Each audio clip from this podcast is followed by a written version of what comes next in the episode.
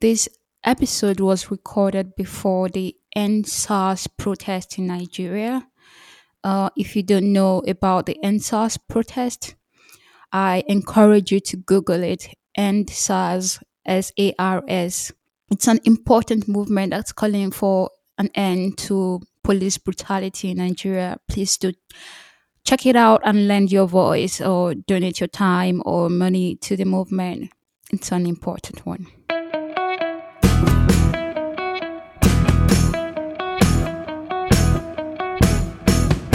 Welcome to another episode of the One Question Podcast.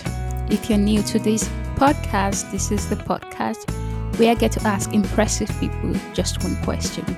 My name is Busayo Yuwole, and this episode is a different one than every other episode we've had.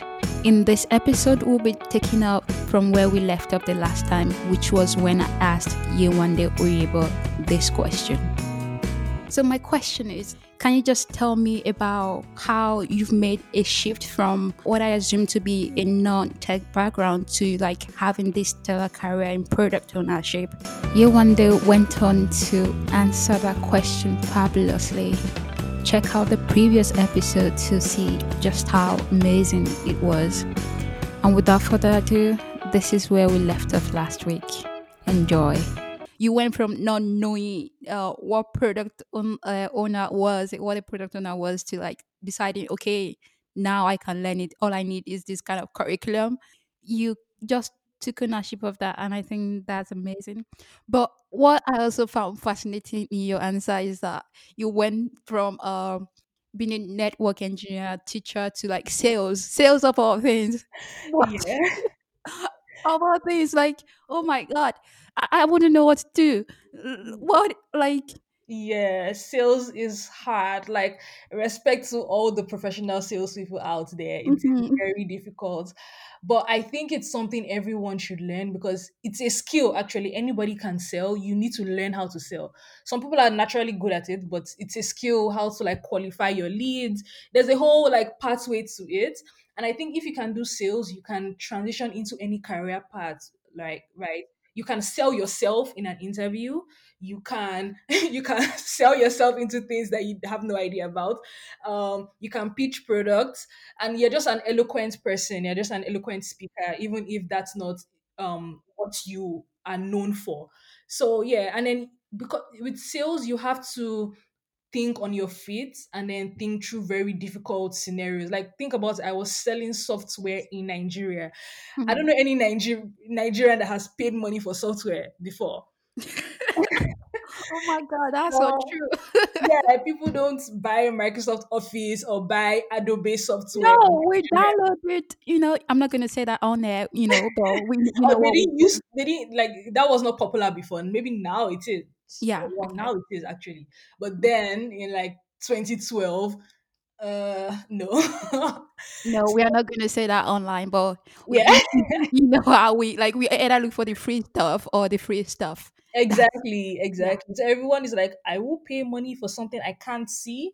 So you had to be creative, you had to tell stories, you had to talk to strangers, you had to be friendly to people, care about them, um, think about the psychology of things. So yeah, from a career in sales, you can basically move into a lot of things. So I'm very happy for that background.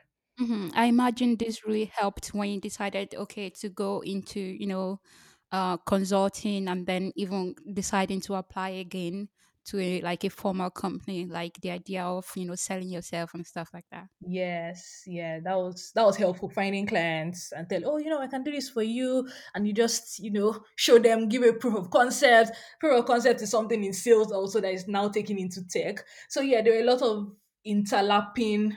There's there's something that interlaps. You can find a way to interlap um multiple fields, and I think I make I put that to my advantage. But okay, this is fascinating. I mean, proof of concept for hardware and stuff is really easy. But how do you show proof of concept of saying, ah, I'm gonna be a good product owner? How how do you do that? Like, does it mean you work for free or? Well, depends depends on who you're talking to and the product. For sometimes it means you work for free. Sometimes it means you just give a little bit of the software. Sometimes it's a trial version. That's a proof of concept.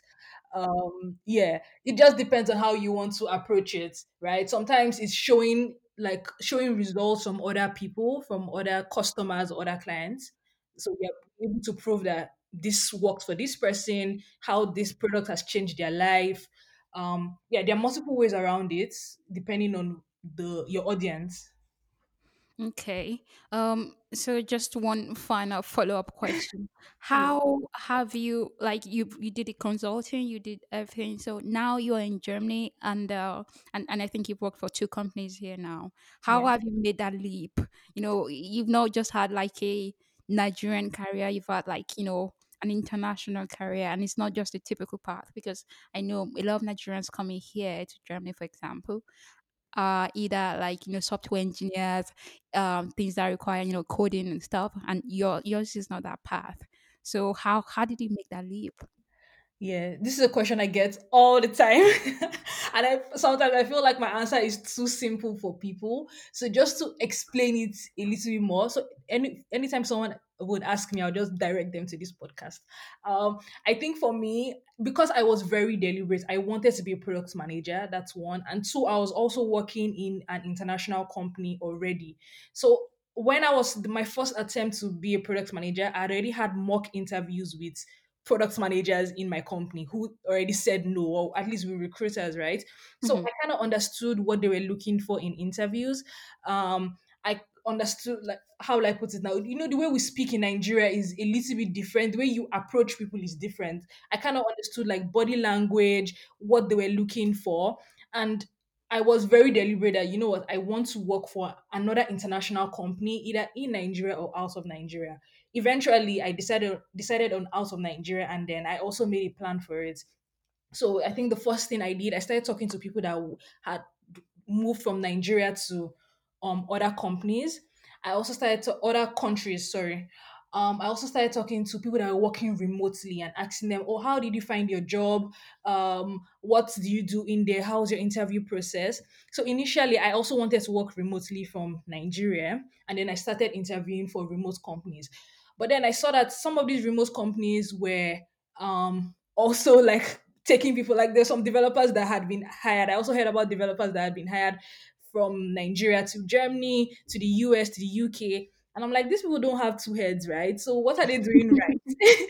what's these companies? What what's their culture? That's another thing. So it's not every company that does that, but I noticed that companies were moving a lot to diversity and looking for like um rare talent. I put that in air quotes right? So I started targeting these companies. Um, I started applying to them. I started looking at people that applied to them and people that are working in this company. Asked them, "Oh, how was your interview process? What's your CV like?" Um, I, I was having mock interviews with a lot of hiring partners, and this whole process took me. It took me over a year actually, or about a year, right? With a lot of trial and error. Um, work like talking to people asking them how things are done having a getting a lot of no's but at least getting my leg in the front door so i'll apply and then just get to the interview the hr screening phase and before they say no i'll make sure we have an a proper interview so i know how to interview with these people so yeah it was a lot of like learning um and i also had so i had a backup plan because i wasn't completely unemployed i had a business that I was doing so i could take my time to really look at this and then practice properly. So it was a lot of trial and error. Um, I found my job through um, one of the sites that also hires remote workers and software engineers. And then I also, this is where sales also came in because I positioned myself, I'm a product owner. I work with software engineers. Um, I've learned technical skills. I've done a lot of technical certifications also.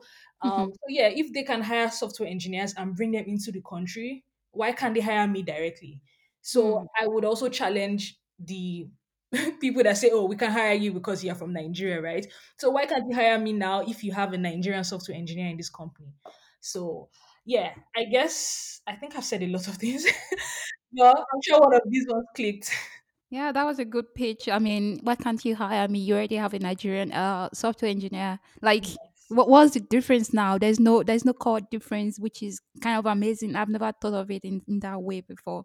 Like, you know, people uh I recall there was one um Oh, that was actually where, where we met. That was uh, there's a meetup where people were talking about you know bringing uh, uh, tech people from Nigeria because you know they can code and stuff, but hmm no one was talking about the other part of the the whole harm of tech, you know, design, uh, Yeah, owners and stuff. And I remember uh, someone was challenging the guy. What about other uh, these other people, right? Because there's no other reason, right? There's no reason why, no reason why we can't get like an HR person from Nigeria if you Mhm, already have a Nigerian in the company. So, like, what's the difference? What do you need from this Nigerian HR person that you can't get? And if you can clearly state what you need, then the person can upskill. So I was I was hearing what they actually needed. Um, yeah, and I was trying to upskill. I was actually learning French at some point because people were saying product managers have to be bilingual. I was in Alliance Francaise for a while. yeah, so I was looking at what are my gaps, what are my international gaps, and I recognized that with the Nigerian education is really good, but sometimes we do have some gaps, right? We do have sometimes it might be communication gaps. Sometimes for some companies it might even be your accents. If we're being realistic, um, mhm. it might be that you're not multilingual also outside african languages. So you just you need to actually ask for these gaps and look for ways you can fill it. Sometimes it just it's just that it's hard for you to get a visa. You need to fi- how can you get a visa to this country if the company says they oh you're good enough but we can't um we can't get you a visa right? So there are just so many ways. Look for the gaps and try to Yeah, fill it to it. legally Yeah, of course, legally. yeah Anything you hear from this podcast is legal. That should that should be a disclaimer right there. yeah okay. So wow, Yewande I actually think this is gonna be like a two part episode. I'm gonna like, you know, put it into because this is has this has been a wonderful, wonderful talk. So uh, I have to say thank you so much for coming on today and answering my question. It's been an absolute pleasure. Thank you for inviting me i knew i knew i was going to talk a lot but yeah i No, no, no. I, I I love it. Like, uh, like it was, you know, it's material that you can't just, you know, like I love this. You know, the the, the openness. The, I knew we're gonna make a good podcast, so I'm glad you came on. yes and that's it for this episode, people. In this episode, we've learned that you have to use every tool in your toolkit when transitioning into tech or into product management. If you've got sales experience, use it. Sell yourself. If you've got any kind of experience, tell the people you've got this and that could be an asset. And uh, talk to the people who, are, who already have the kind of jobs you want. Talk to them.